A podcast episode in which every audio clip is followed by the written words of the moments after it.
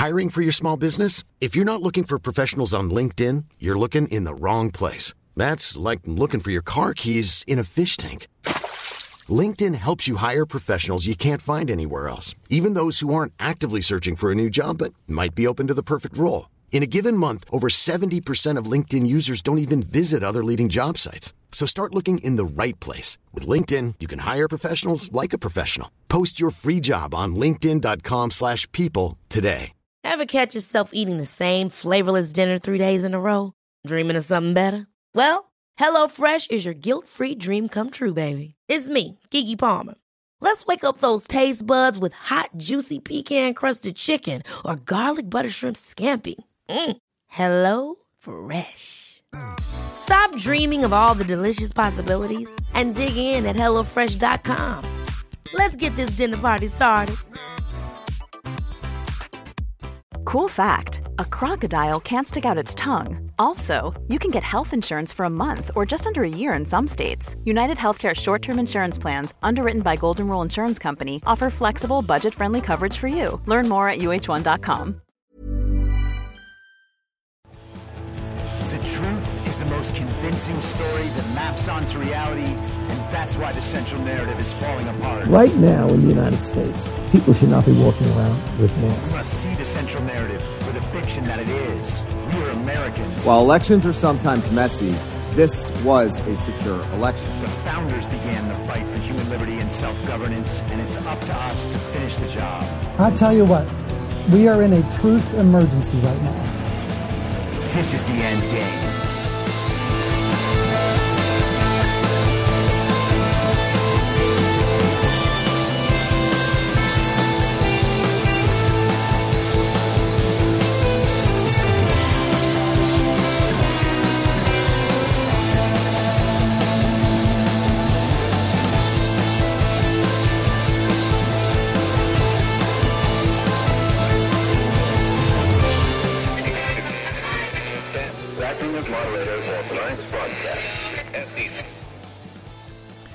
It's Friday, June 17th, 2022, the 513th day of dystopia. I'm your moderator, Chris Paul. Let's be reasonable. If you are listening to this podcast on the day of its release, that means you are listening as a paid subscriber on Substack. Substack is the exclusive venue for being able to hear this podcast when it is released. All you need to do is become a paid subscriber for as little as $5 a month. That is about 20 cents, 25 cents per episode. Plus, you get all of the writing when it's released. And you will be helping me to continue doing all of this work that goes into this podcast and goes into keeping people up to date on what is happening throughout the day via Truth Social and the Telegram info stream. The Telegram info stream is where you will get absolutely everything. T.me slash I'm your moderator. Get the Telegram app, get Truth Social, and get away from legacy social media. Speaking of Truth Social, yesterday, a very interesting occurrence. The illegitimate governor of California, Gavin Newsom, signed up and got on to Truth Social. And the first post from Gavin's account was a strange 30 or 40 second video where he decided to tell everyone on Truth Social that eight out of the top 10 states with the highest murder rate were quote unquote red states. And that was supposed to be a very convincing argument for all of the rubes on Truth Social, all of the dummies that support Donald Trump and want to be on a free speech platform rather than on Twitter or Instagram. And to Gavin Newsom, that is what opening up the conversation looks like. Going to other people who you don't normally reach and then telling them something so dumb that only the people who already agree with you, because they don't know anything, will believe.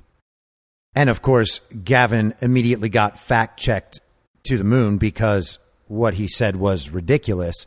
And if we really want to have a conversation about that topic, let's look at the locations where the murder rates are the highest and where violence goes unpunished. And we will find that almost exclusively those places are run by Democrats. So Gavin Newsom does not have a point, but the idea that he was actually going to Truth Social to open up a conversation with people who are not, I guess you could say, like minded is absurd. Gavin Newsom, first of all, there's no way that Gavin Newsom is actually running his Truth Social account. He's not sitting with his phone. He didn't download the Truth Social app. He's not producing content and then having a conversation with the people in the comments. That's not happening. It is a one directional conversation, which means it's not a conversation at all. It's just Gavin Newsom supplying Gavin Newsom branded content on Truth Social. And because the arguments from that side are not fact based and not convincing and not constitutional and not relevant to virtually anyone's lives, it's a guarantee that Gavin Newsom is not going to be winning hearts and minds by stepping into enemy territory and just letting everyone there bask in his greatness. That's not going to happen. And they should be smart enough to know that. So, what exactly is it that Gavin and his social media team and his advisors and his communications team are attempting to accomplish by pushing Gavin Newsom over to Truth Social? Well, maybe he's going to look like the very, very brave leader he is. That's possible. Or maybe he just figured him showing up and producing some ridiculous gun related content would cause a level of blowback that the state media could then write up in their little articles and talk about how Truth Social is a very toxic place for the public conversation to happen, and people over there are crazy and violent conspiracy theorists.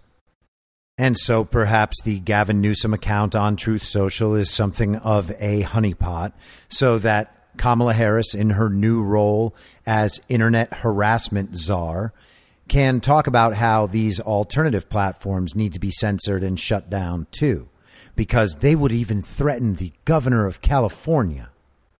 Gavin Newsom promised to come to Truth Social and call out the Republican lies. And of course, who better to accomplish that mission than Gavin Newsom? He could just be trying to set up narratives about how he's willing to reach across the aisle to go into enemy territory because Gavin is being groomed as a potential presidential candidate for the Democrats in 2024. And if you live in California or you have lived in California, you know how bad an idea that would be, and you know how little that would be supported around the country. It's not even supported in California. Gavin Newsom faced a recall election last year, and I talked about this on Wednesday's episode of last week after the California primaries, but Gavin didn't win that recall. Five million people came out and voted for Gavin Newsom to be recalled. And then they got 8 million people to say that Gavin Newsom should not be recalled. They had 13 million votes in the California recall election. And the political temperature in California certainly has not been turned down since then. But somehow, with an opportunity to get Gavin Newsom off the ballot in November, only 5 million Californians showed up in total to vote in the primaries. How did that happen? Of course, last year we were told that the 13 million vote total was incredible turnout, which it would be if it was legitimate. But of course, it's not. They got 17 million people out to vote in the 2020 election, a general election with Donald Trump on the ballot, 17 million votes. Gavin Newsom's recall, 13 million votes. Eight months later, there's a chance to get Gavin Newsom off the ballot entirely. And California's 6 million Trump voters and 5 million voters to recall Newsom just didn't show up. They just didn't bother. They didn't care, apparently, about making it so that Gavin Newsom could not be on the ballot this fall. And of course, I'm talking only in principle here. Gavin Newsom could have then been second and still been on the ballot. But I mean, for the statement and thinking about the numbers, this is what's in people's minds when they go to the polling place. Let's get Gavin Newsom out of there. Nobody bothers. In the primary last week, Gavin got about 3.4 million votes. So 8 million people came out to make sure that Gavin Newsom would not be recalled last October. That is what we were told. And 4.5 million of those people just didn't bother. So California does not even support Gavin Newsom unless you're going to trust the recall vote from last fall and think that is exactly right. Gavin still has 60% of the vote in California even with high turnout elections. 13 million votes.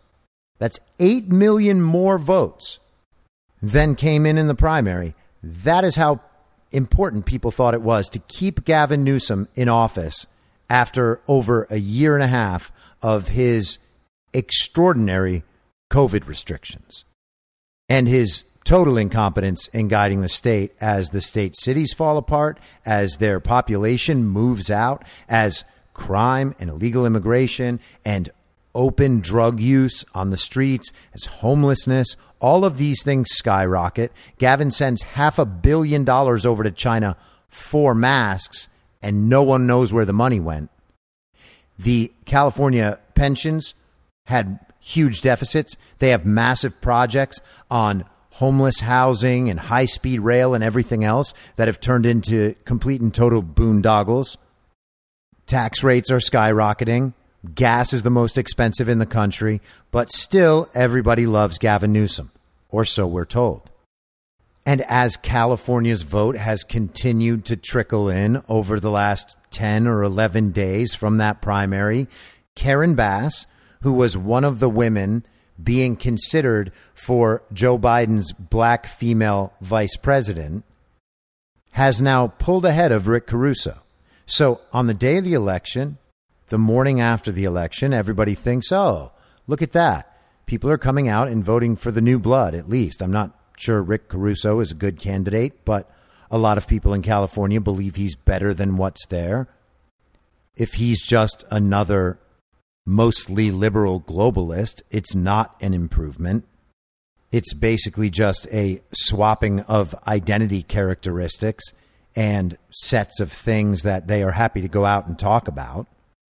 Rick Caruso might not openly support Drag Queen Story Hour, but the post election results should make it clear to California voters and everyone else that that doesn't matter they're going to put Karen Bass where they want to put Karen Bass. And Rick Caruso will be the Washington Generals of a candidate who just goes on out there with the intent of losing. To give the whole thing an air of choice, an air of legitimacy. So things in California are going great. And hey, congratulations, Gavin Newsom. Welcome to Truth Social. Everybody's going to be relatively nice to you but they will also say true things about how awful a person you are and how awful a government leader you are. And you will consider that harassment and then eventually want them punished for it. We see how the game is played. Also, in the world of social media yesterday, Elon Musk had an all hands meeting with Twitter, which basically means the entire company is invited to watch the conversation. One of Twitter's executives read off questions to Elon Musk. And he was basically sitting there in his living room holding his phone on FaceTime and just conducting the meeting that way. And people have made fun of that and said he was unprofessional. And it's so funny. It is so funny watching people uh, lecture and criticize Elon Musk's behavior as if he's not allowed to do whatever he wants to do with his money and once he does something with his money, once he owns a company, his company, or potentially Twitter, that he has to suddenly conform to the wishes of the employees of that company. At one point, the Twitter exec asked him how he might develop trust with Twitter's employees, how he would come to trust them and they would come to trust him. And he said, Well, you know, my only thought about that is trust is as trust does. And by that, I assume he means we will either develop trust or we won't. But I'm not coming into this project, into this organization, with one of my goals being to figure out how to get Twitter's employees to trust me that I'm going to do the things that they want to do, that I'm going to keep the Twitter culture as it is in place. They asked him what he thought about working from home since he just sent a letter out to all the Tesla employees a week or two ago, telling them that it was a time to return to work and that work would be in person and that work from home would be suspended unless you have some sort of exception made for you. And he was asked about that and responded that, well, Tesla's a car company. We manufacture things. To manufacture things, people have to be present at work. And we want the entire company to be present at work so that they can know their fellow employees, their colleagues, so that they can interact, so they can exchange ideas in real time rather than sending out a message and waiting for someone to reply and hearing that they were taking their dog to the groomers or out to lunch or riding the Peloton. He wants to return to the normal ideas about how a business is run, how an organization is run, that the people who are being paid to be part of that organization actually be present. And the Twitter executive, of course, noted that most of their company has been working at home for a very long time, and that is their dispersed workflow. This is just how they do things. And Elon basically shot that idea down completely. He said that exceptions could be made, and if there were truly exceptional employees who were more productive and did a better job for the organization by working from home, then exceptions could be made. But on the whole, people were going to have to show up and work. He was asked about his politics, which he said were moderate, and he certainly represented moderate views in his answers to all of the questions. One of the questions he got was How are you going to ensure that Twitter is inclusive? And he said, well, there are only about 200 million daily active users on Twitter, and we don't know how many of those are bots. So at best, what you have is four or five percent of the world's population on Twitter, and it should really be a lot more. He said he wanted a billion or two billion users. And he said figuring out ways to make Twitter more accessible, more desirable, and a more open platform would be the best way to make it inclusive. He was pointing out that by definition, if you are able to have a billion of the world's people on there taking part in the public conversation, that is a more inclusive platform. I would have loved for the Twitter execs to attempt to explain to him that that is not what inclusive means anymore. Now, inclusive means that we censor anything that might offend any of the people who agree with us. What we need to do to be inclusive is create a safe and sterile space for people who are perpetually offended. But of course, that definition is nonsense, and Elon knows that definition is nonsense. So he answered the question in the way a normal person would answer it, and especially in the way a normal business executive would answer it. If you want our product to be more inclusive, we have to make it appealing to more people. That's how that works. You don't make it more inclusive by getting rid of 50% of the potential customer base and then making the platform toxic for another 20 or 30% of the customer base who deals with constant harassment and censorship and shadow banning and the rest of it for not agreeing with the 10 or 15 or 20% of the people who primarily guide the public conversation that happens there. And so, sticking with Elon for a second, but temporarily moving away from Twitter, this was in the Hill today. SpaceX fires employees who blasted Musk in letter. Private spacecraft engineering company SpaceX, run by Elon Musk, fired employees on Thursday who took part in disseminating a letter that criticized its founder and CEO. Employees told the New York Times that those behind the letter, which they posted in a company messaging channel and circulated online on Wednesday, were investigated and asked to leave SpaceX. The letter, solicitations, and general process made employees feel uncomfortable, intimidated, and bullied, and or angry because the letter pressured them to sign on to something that did not reflect their views. The company's president and COO, Gwynne Shotwell, wrote in an email to employees obtained by the Times. We have too much critical work to accomplish and no need for this kind of overreaching activism. The letter, shared by now former employees of SpaceX, called Musk's behavior, quote, a frequent source of distraction and embarrassment, end quote, especially blasting his recent comments online. As our CEO and most prominent spokesperson, Elon is seen as the face of SpaceX. Every tweet that Elon sends is a de facto public statement by the company. It is critical to make clear to our teams and to our potential talent pool that his messaging does not reflect our work, our mission, or our values, read the letter, which was shared with The Verge. Musk, who is in the midst of closing a $44 billion deal to buy Twitter, regularly breaks SpaceX's no asshole policy, employees said, and they called on the company to, quote, hold all leadership equally accountable, end quote, for its rules and, quote, publicly address and condemn Elon's harmful Twitter behavior, end quote. The letter also addressed recent allegations of sexual misconduct against Musk, citing SpaceX's zero tolerance policy against sexual harassment. A report published by Insider last month accused Musk of exposing himself to a SpaceX employee and soliciting her for sex, which he called wild and utterly untrue. And you got to think that that's probably the case because that story vanished immediately. The attacks against me should be viewed through a political lens. This is their standard, despicable playbook. But nothing will deter me from fighting for a good future and your right to free speech said Musk at the time, referring to his promises to promote free speech on Twitter once he acquires ownership of the platform. And here is that letter from SpaceX employees to the executives. It's an open letter.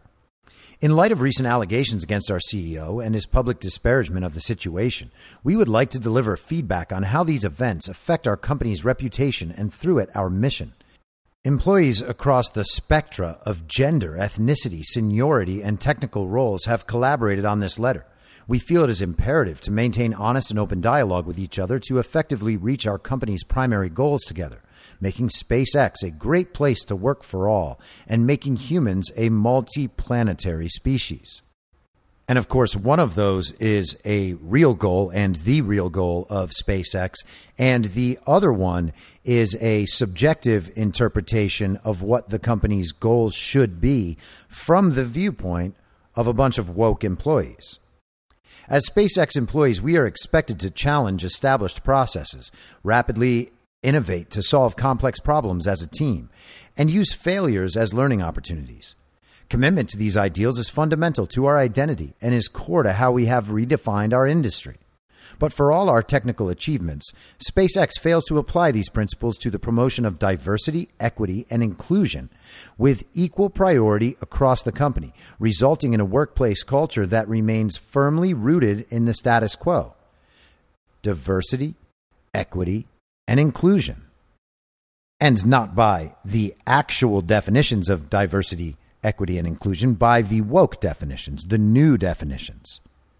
And those definitions say that if you are not a white man and you have complaints, then you just voice those complaints, and then billion dollar companies just change everything to make sure that you are no longer in disagreement with absolutely anything the company does. Individuals and groups of employees at SpaceX have spent significant effort beyond their technical scope to make the company a more inclusive space via conference recruiting, open forums, feedback to leadership, outreach, and more. And my, my, my, that must be so important. However, we feel an unequal burden to carry this effort as the company has not applied appropriate urgency and resources to the problem in a manner consistent with our approach to critical path technical projects. To be clear, recent events are not isolated incidents. They are emblematic of a wider culture that underserves many of the people who enable SpaceX's extraordinary accomplishments. As industry leaders, we bear unique responsibility to address this. And reading this now, it's worth noting that SpaceX's culture was underserving many of the people who used to enable SpaceX's extraordinary accomplishments. Elon's behavior in the public sphere is a frequent source of distraction and embarrassment for us, particularly in recent weeks. And it is still very odd for me every time I hear people commenting about an adult's behavior, especially a successful adult's behavior. Elon is allowed to express himself in whatever way he likes. That's what fuck you money gets you. And hey, sorry, earmuffs. But he's not breaking the law. And aside from that ridiculous sexual harassment claim, he's not doing illegal things at the workplace. He has his point of view, and he is the one who owns the company and guides the company. He doesn't need anyone else's feedback about his behavior. The proper response to those employees is if you don't like the owner's behavior, bring it up to the owner. If they feel your claim is valid and something that they want to respond to, then they do. Otherwise, they don't. And now your choice is either suck it up or go find a different job. But that's not what we do now. Now we expect that employees get upset and management, executives, and ownership must fall in line behind what the employees want. And that turns out to even be true when the employees are talking about things like diversity, equity, and inclusion that are parts of much broader political agendas that have nothing to do with the success of the company or any independent business owner or any entrepreneurship. These employees have apparently been convinced that diversity, equity, and inclusion are some kind of law, some kind of guiding force, and that the business must be built around those goals, even when they hinder the business's actual goals that produce the business money. Any business, and especially a business owned by Elon Musk, if they want to address toxic behavior at the workplace, they would fire the employees who believe that their whining on Twitter constitutes a good reason to depose the company's ownership. And thankfully, that's exactly how Elon Musk responded. SpaceX's current systems and culture do not live up to its stated values, as many employees continue to experience unequal enforcement of our oft repeated no asshole and zero tolerance policies. This must change. As a starting point, we are putting forth the following categories of action items, the specifics of which we would like to discuss in person with the executive team within a month. They're just laying out their demands. Publicly address and condemn Elon's harmful Twitter behavior, and that's in bold letters. SpaceX must swiftly and explicitly separate itself from Elon's personal brand. Hey, employees, how about you separate your personal brand outside of the workplace from what you do for work? No one's making you defend every comment the owner of your company makes. And when I read stuff like this, I imagine what these per- people's personal lives must be like. They get out of work, all their friends who know that they work at SpaceX just are constantly texting them, man, Elon's really gone off the rails, huh? And they're like, yeah, I can't work at a place like this anymore where my friends don't like the things the owner of the company says. Wow, man. Wow. hold all leadership equally accountable to making SpaceX a great place to work for everyone. Also in bold. This is what they are dictating to the executive team and to the ownership. This is an action item for them. Work jargon and moralizing from the company's employees is just so preposterous. Apply a critical eye to issues that prevent employees from fully performing their jobs and meeting their potential, pursuing specific and enduring actions that are well resourced, transparent, and treated with the same rigor and urgency as establishing flight rationale after a hardware anomaly. And again, this is why communist countries and communist organizations will always fail at some point, if these systems are taking their own principles seriously and taking themselves seriously, then they actually have to advocate for stuff like this. They have to advocate for the idea that they should put as much time and resources and talent into figuring out how to make sure that no one at the company ever feels quote unquote unsafe as they do to make sure that the rockets don't blow up eventually you reach the point where unless a company has no competition, that company cannot be successful because it spends half of its time catering to fragile and pampered employees rather than anything having to do with the company's core business. And the next step of the communist insanity in this situation is to solve that problem they just decide to eliminate all the competition. And that's exactly what we can see happening right now. They impose all of these rules and regulations about how employees should be hired, how they should be treated, how you can never actually fire them and get rid of them and change the company's culture. Everything has to be set from a higher authority, a governmental authority. The government tells you what your business should be like, and your business will be like that. Whichever businesses fill the government's needs and abide by the government's rules, well, those will be the ones that are allowed to succeed. And the rest of the competition that can't afford to go along with all of the ridiculous rules and regulations, well, they're going to lose their businesses because it's impossible for them to compete with companies that have massive global institutional investors that will fund the implementation of the woke agenda within those businesses. And that's what we can see in the world right now.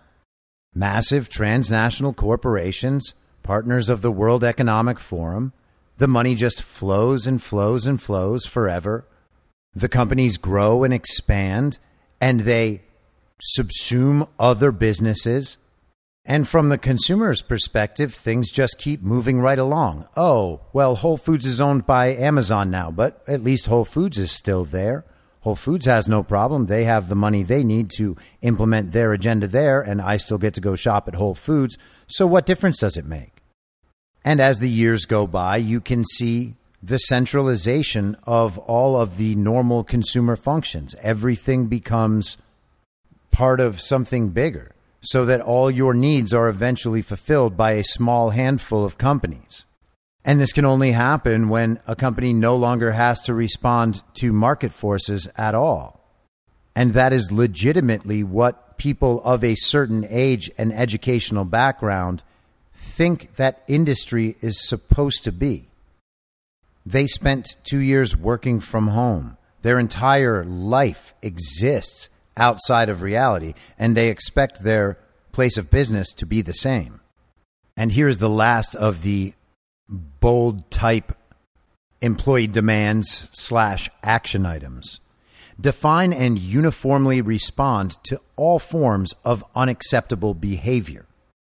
Clearly define what exactly is intended by SpaceX's no asshole and zero tolerance policies and enforce them consistently. SpaceX must establish safe avenues for reporting and uphold clear repercussions for all unacceptable behavior, whether from the CEO or an employee starting their first day. They literally want Elon Musk to be punished by his own company for a rumor that was spread online and for his tweets. And it's worth noting that this is basically the argument that was made on the left about why we couldn't have Donald Trump be president anymore. It's too dangerous because everybody feels unsafe about their feelings. Donald Trump is not focused on inclusion as much as he's focused on making sure that America has a strong defense of its borders or an adequate energy supply. And the truth is, any president should be putting as much time and energy and resources into fixing the inclusion problem that they made up as he does with the nation's actual business. These people are going to have such a hard time, man. We care deeply about SpaceX's mission to make humanity multiplanetary. But more importantly, we care about each other. Actually, that's not more important. Literally, no one in business should ever care about that. That is the cherry on top, right? If all your employees like each other and everybody gets along and you have a very nice work environment, that is lovely. That's a goal to strive for.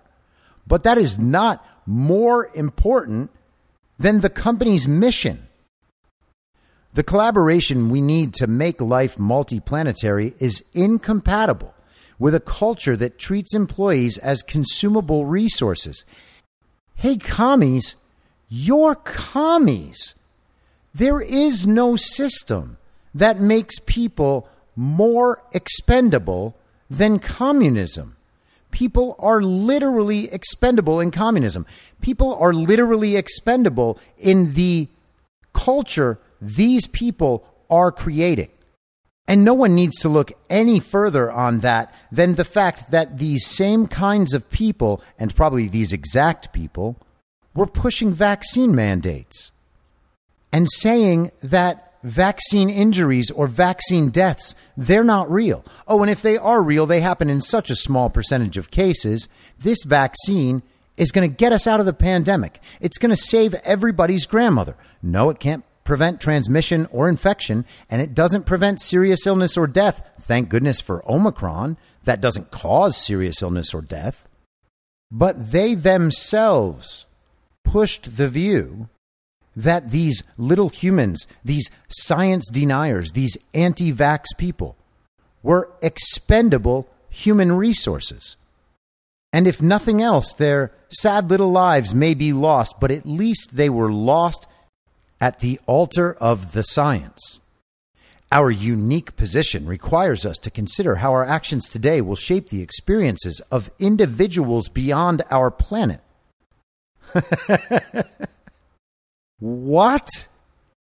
They are concerned about discrimination against aliens that they don't know exist. That's really where we are right now. And of course, all of these people are probably obsessed with the metaverse. They're looking forward to one day being able to live their lives entirely within the bounds of the machine strapped to their face. And they want to live that life as a fish and goat hybrid.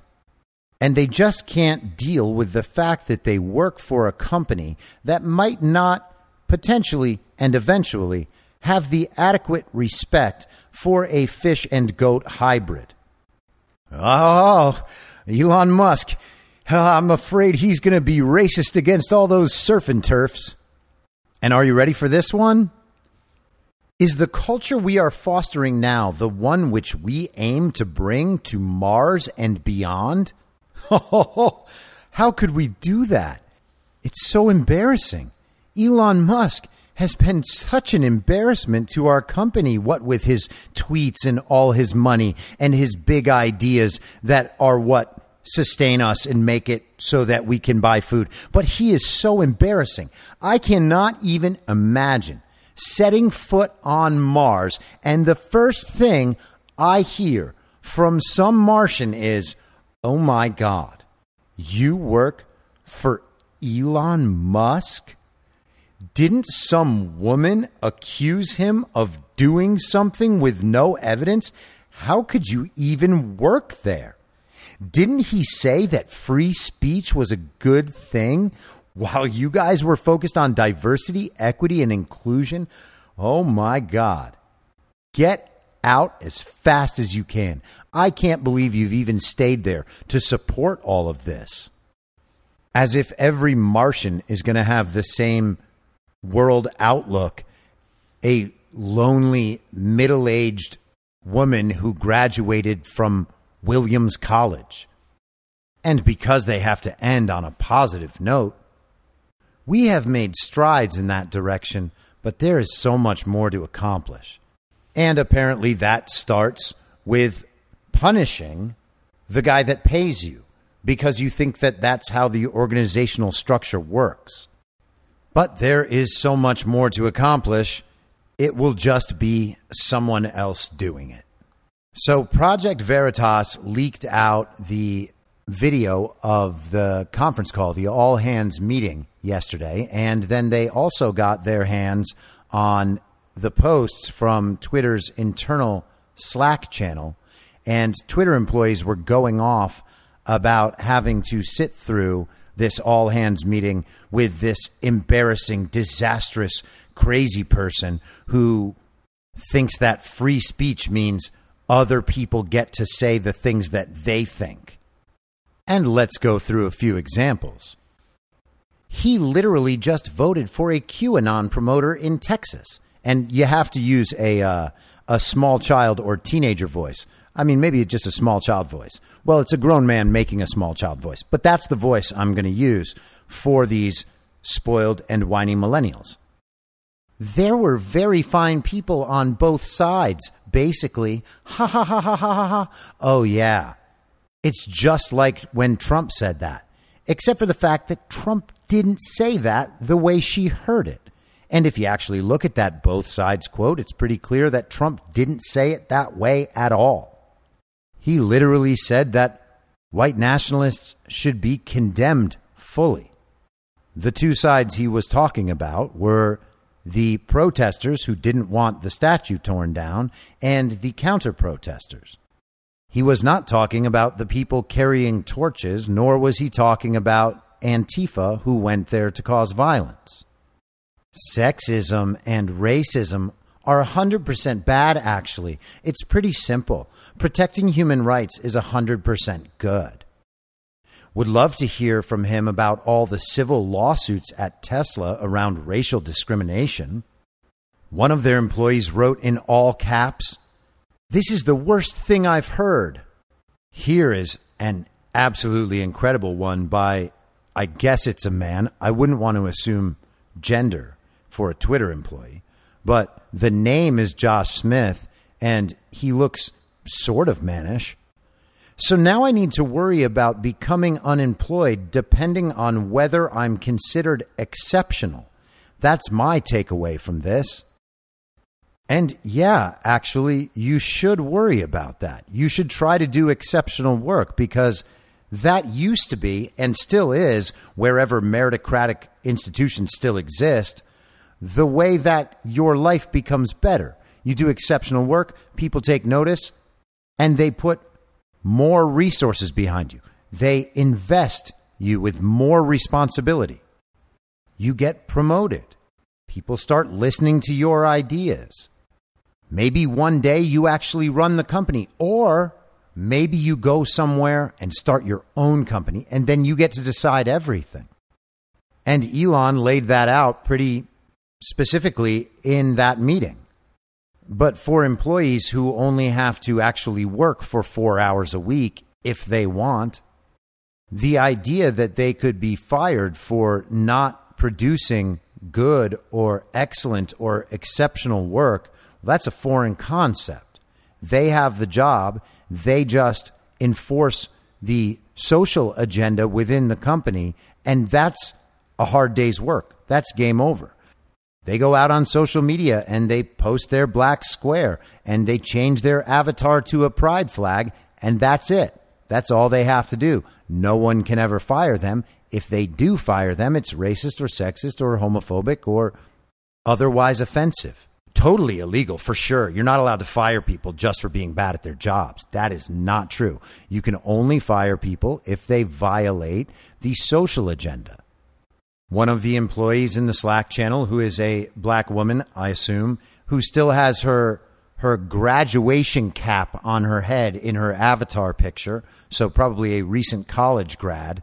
She wrote, Y'all told me this man was a genius. She wrote that in the Slack channel about the person who is supposedly buying the company she works for. And then one final exchange worth sharing. You know, Elon said the other day that he voted for Mayra Flores in the Texas special election on Tuesday. So people were very upset with that. But there was some defense of Elon Musk's right to vote for whoever he wants.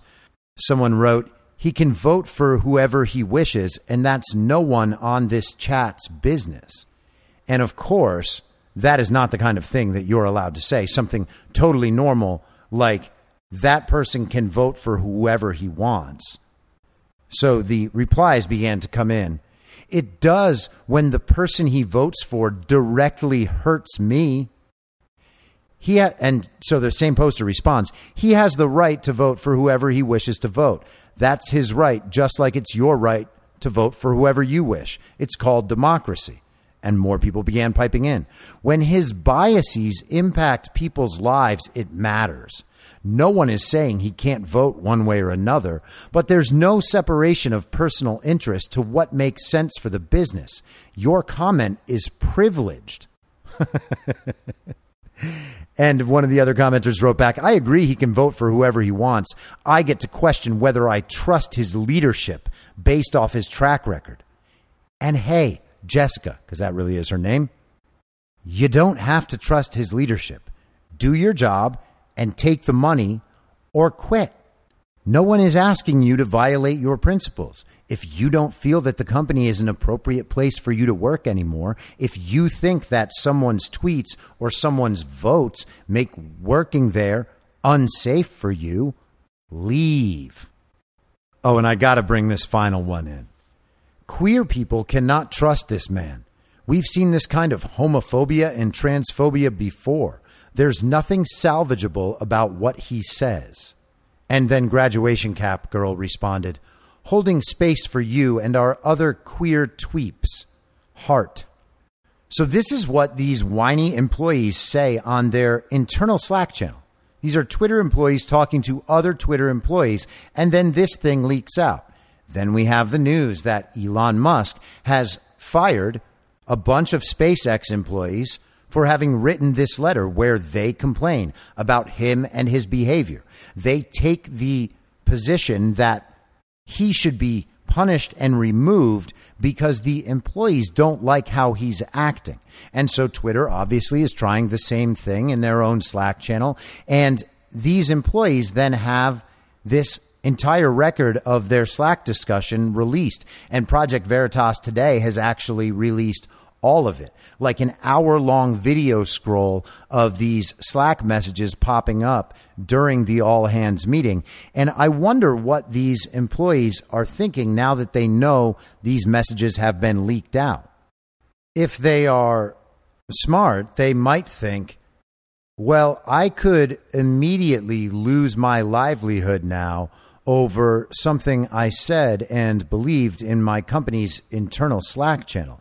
And the funny thing is, they feel protected by Twitter's corporate culture, which is entirely woke. And you can imagine that the Slack channel basically operates at this vibe all the time but the realization that their job might be over because what they have said about the potential owner of their company now exists out in the world. It's just there for everybody to see. And that's the culture that they have created for everyone else. Twitter is the central hub of cancel culture. That is where cancel culture essentially began and where it exists to this day. Twitter mobs have ruined people's lives and these employees enable that. They are gleeful about it. They think that this is the way to rid society of its ills. Take the things that people say and that they believe, sincerely or otherwise, things that they can support or otherwise, these things they say, this is a substantial cause to ruin these people's lives. And now, for the first time, I would imagine, these people are facing that same thing themselves. The culture they've created now has a very realistic chance of destroying their own livelihood. And you know what the complaint would be. The complaint would be this is a private conversation, this is an internal channel, and now it has been made public. But the truth is, they created that culture too. These are the people that go around saying the personal is the political. And the crazy and truthfully sad thing is, all of these people still think that they're in the right. In fact, they think they're always in the right. And if they do get fired for these messages in their internal Slack channel, they will believe that they have been victimized because they did nothing wrong. It would be awfully nice if an outcome of all this is for people of this certain ideological persuasion to recognize that their political activism actually isn't professional and almost no one ever wants to hear it. Now, one of the interesting things that Elon Musk brought up in the all hands meeting, unrelated to aliens, which he also did bring up, he said he has seen no evidence of alien life. And he thinks that he would be the sort of person who would have seen that evidence. But as yet, no evidence. Still possible, he says, that there are singular civilizations from other planets that were bound to their planet that have lived and died over the course of the last 500 million years, but no evidence he's seen of aliens. But I digress. He brought up the idea that Twitter could have a payment system element within the app. He talked about the WeChat app in China where people can uh, do messaging. They can use it as a payment system. They do their shopping there. It's kind of an all in one sort of platform. And perhaps coincidentally, but probably not, this story popped up in the afternoon yesterday as well. Elon Musk sued for $258 billion over Dogecoin pyramid scheme. And this is from the New York Post. Elon Musk was hit with a $258 billion lawsuit that alleges the tech mogul and his high profile companies are engaged in a crypto pyramid scheme by way of Dogecoin cryptocurrency.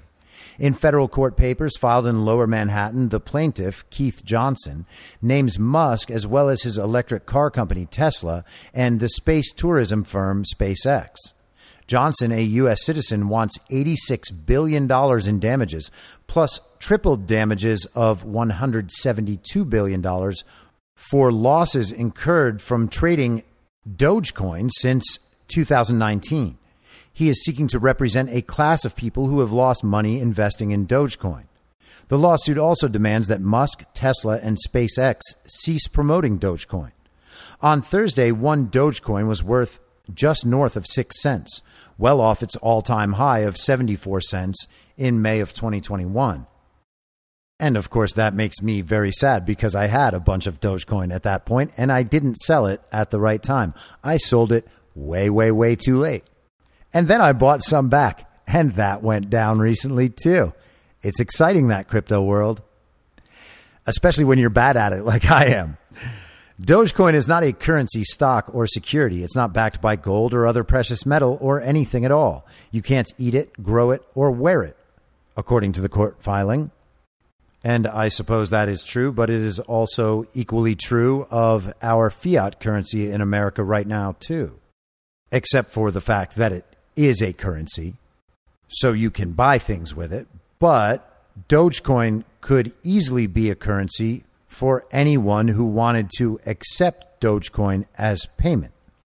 And places already do that. Places already accept Bitcoin as payment. And you'd have to wonder if the person bringing this lawsuit would say the same thing about Bitcoin. Maybe they would. The lawsuit continues. It doesn't pay interest or dividend. It has no unique utility compared to other cryptocurrencies. It is not secured by a government or private entity. It is simply a fraud whereby greater fools are deceived into buying the coin at a higher price. And I guess that's me. Musk, the world's richest person whose net worth was valued by Forbes at $202.9 billion, has not responded to the lawsuit. Earlier this year, Musk revealed that Tesla had begun accepting Dogecoin for transactions in its online store. SpaceX is expected to follow suit in the near future. The announcement sent the value of Dogecoin surging. Tesla also spent $1.5 billion on Bitcoin in February 2021, a move the electric car maker said would provide more flexibility to further diversify and maximize returns on our cash. At the time of the disclosure, the price of Bitcoin was hovering in the $30,000 to $40,000 range. Musk this week broke his silence on the recent collapse in digital asset prices and responded to a meme revealing the next sector of the economy he expects to plunge. Musk reacted to the steep sell off in Bitcoin, the largest cryptocurrency by market cap, which briefly plunged below $21,000, its lowest level since December 2020. Crypto night. Musk tweeted Tuesday night, ooh, kryptonite. Musk also replied to a meme posted by Dogecoin creator Billy Markus. The cartoon image showing the Grim Reaper approaching a door labeled real estate after previously making grisly stops in rooms labeled stocks and cryptocurrency. True, Musk said in his response to the post. The billionaire has repeatedly touted investments in cryptocurrencies in recent years. In March, he declared that he won't sell his holdings in Bitcoin, Ethereum, and Dogecoin despite rising inflation and economic uncertainty that has led many investors to sell riskier assets. The world's richest man has never disclosed how much of his wealth is tied to crypto. And I and some others have optimistically speculated that maybe Elon Musk might use Dogecoin as a currency on Twitter if they introduce some sort of payment system, and obviously if Elon Musk actually does take over Twitter. But just as likely, all of this is a ruse, and Elon Musk was just having fun with Dogecoin. That's possible too. We shall see. But the discussion on cryptocurrencies got a little more interesting today because the chairman of the Federal Reserve, Jerome Powell, had this to say this morning. Looking forward, rapid changes are taking place in the global monetary system that may affect the international role of the dollar in the future. Most major economies already have or are in the process of developing instant 24 7 payments. Our own FedNow service will be coming online in 2023. And in light of the tremendous growth in crypto assets and stablecoins, we are examining whether a U.S. central bank digital currency would improve upon what is an already safe and efficient domestic payment system. Our, as our white paper on this topic notes, a U.S. CBDC could also potentially help maintain the dollar's international standing. So that is the Fed chairman recommending a central bank digital currency to replace the dollar. And this is how we're going to keep the dollar standing in the world. It's by attaching ourselves further in a new way to the central banks. And the next step beyond that would be to make that currency global presumably for all of the countries under whatever global alliance might still remain under the central banks after all of this situation sorts itself out. Certainly, Russia and China and many other countries are moving away from the central banks, but the Fed chairman, on behalf of the central banks, wants to tie us forever to the central banks on a digital currency. And if you want to see the global agenda enacted in full, that is the way that it is finally going to come to be. It's not a conspiracy theory. That's the Fed chairman telling you exactly that. And if you heard the last part of his quote as something of a threat, you wouldn't be wrong. And now, finally, switching subjects without a segue, we have to do this right before the weekend. I know it's a little lowbrow, but in the Daily Mail yesterday, they reported about new guidelines from the CDC about what to do if you have monkeypox but still want to have sex. The headline is How to Have Sex with Monkeypox. CDC releases bizarre guide telling patients to keep their clothes on or masturbate six feet from their partner if the urge arises while infected. The CDC has issued bizarre guidance telling Americans infected with monkeypox to have sex by masturbating at least six feet away from their partner among other recommendations. Guidance from the Centers for Disease Control and Prevention says anyone who has the disease must not have sex. But for those who ignore that advice, the agency has published a list of the do's and don'ts under the bed sheets. Among its tips was also to have sex while still fully clothed, to ensure all rashes are covered, and even to avoid kissing. The other advice was to wash hands, fetish gear, and clothes immediately afterwards, and even to consider having sex virtually, such as over the phone, which, by the way, is just not sex.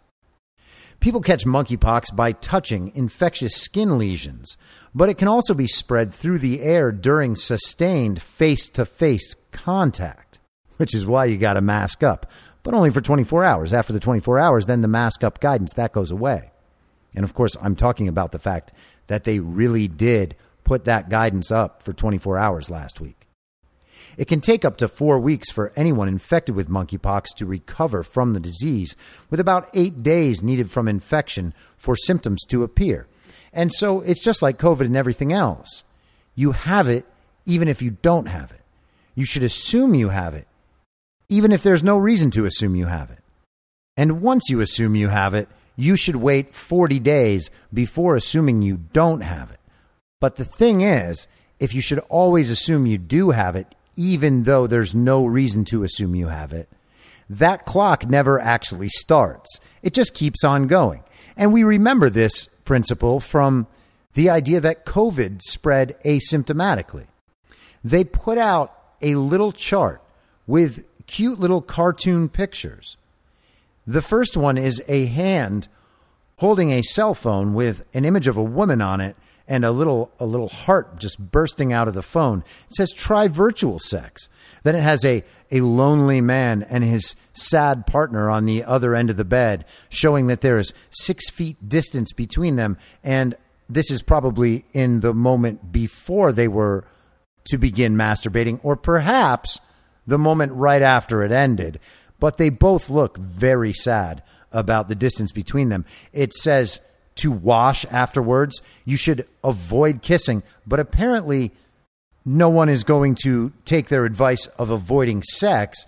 So if you can't avoid sex, if the urge is too great, then you have to follow their guidance. But the kissing thing is off limits regardless. Then it has a picture of a couple in bed, and it looks like a man and a woman.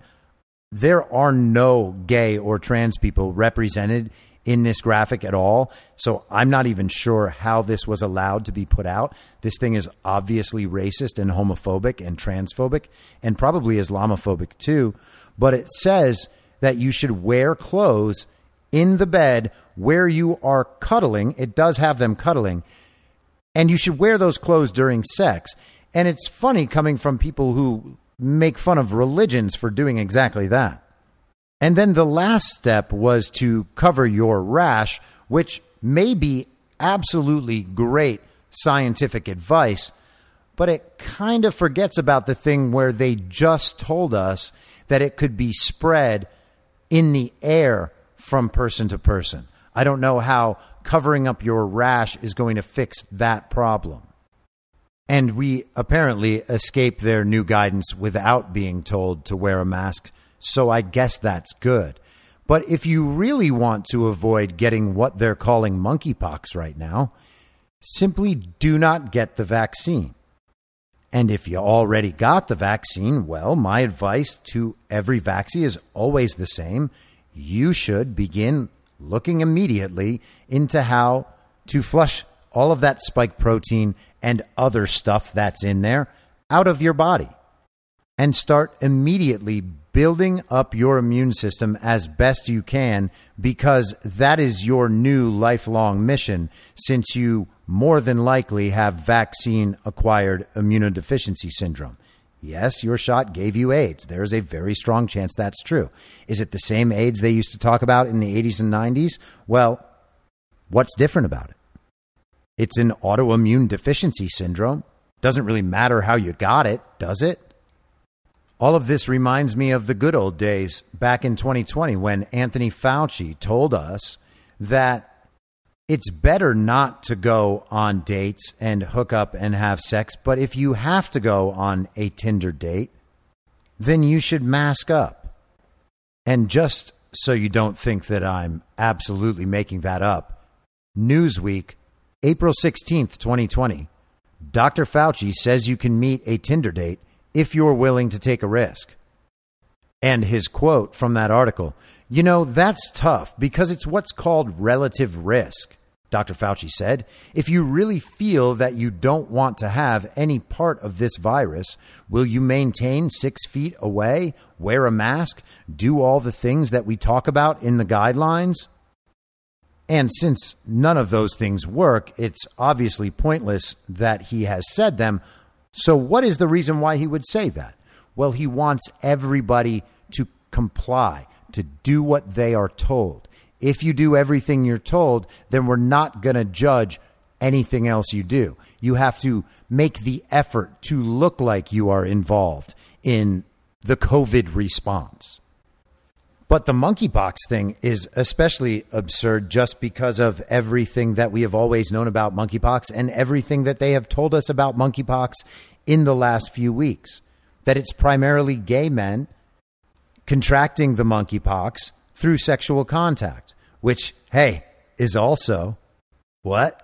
Yeah, exactly what they told us about AIDS in the 80s and 90s. Can't believe they're bringing that around again, huh? Especially when it's Anthony Fauci responsible for both. Isn't that incredible? I'll be back on Monday at the same reasonable time on the same reasonable podcast network. I don't have a network. Masks and lockdowns don't work. They lied to you about a pandemic. And Joe Biden will never be president. Hey, it's Danny Pellegrino from Everything Iconic. Ready to upgrade your style game without blowing your budget? Check out Quince. They've got all the good stuff shirts and polos, activewear, and fine leather goods, all at 50 to 80% less than other high end brands. And the best part?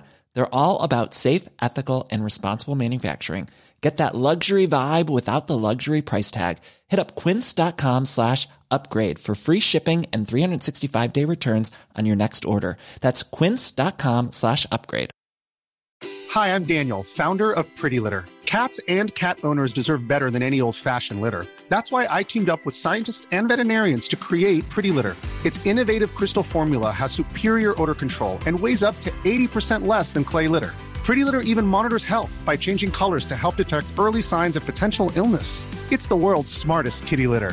Go to prettylitter.com and use code ACAST for 20% off your first order and a free cat toy. Terms and conditions apply. See site for details. Ever catch yourself eating the same flavorless dinner three days in a row? Dreaming of something better? Well, HelloFresh is your guilt free dream come true, baby. It's me, Keke Palmer. Let's wake up those taste buds with hot, juicy pecan crusted chicken or garlic butter shrimp scampi. Mm. Hello Fresh. Stop dreaming of all the delicious possibilities and dig in at HelloFresh.com. Let's get this dinner party started.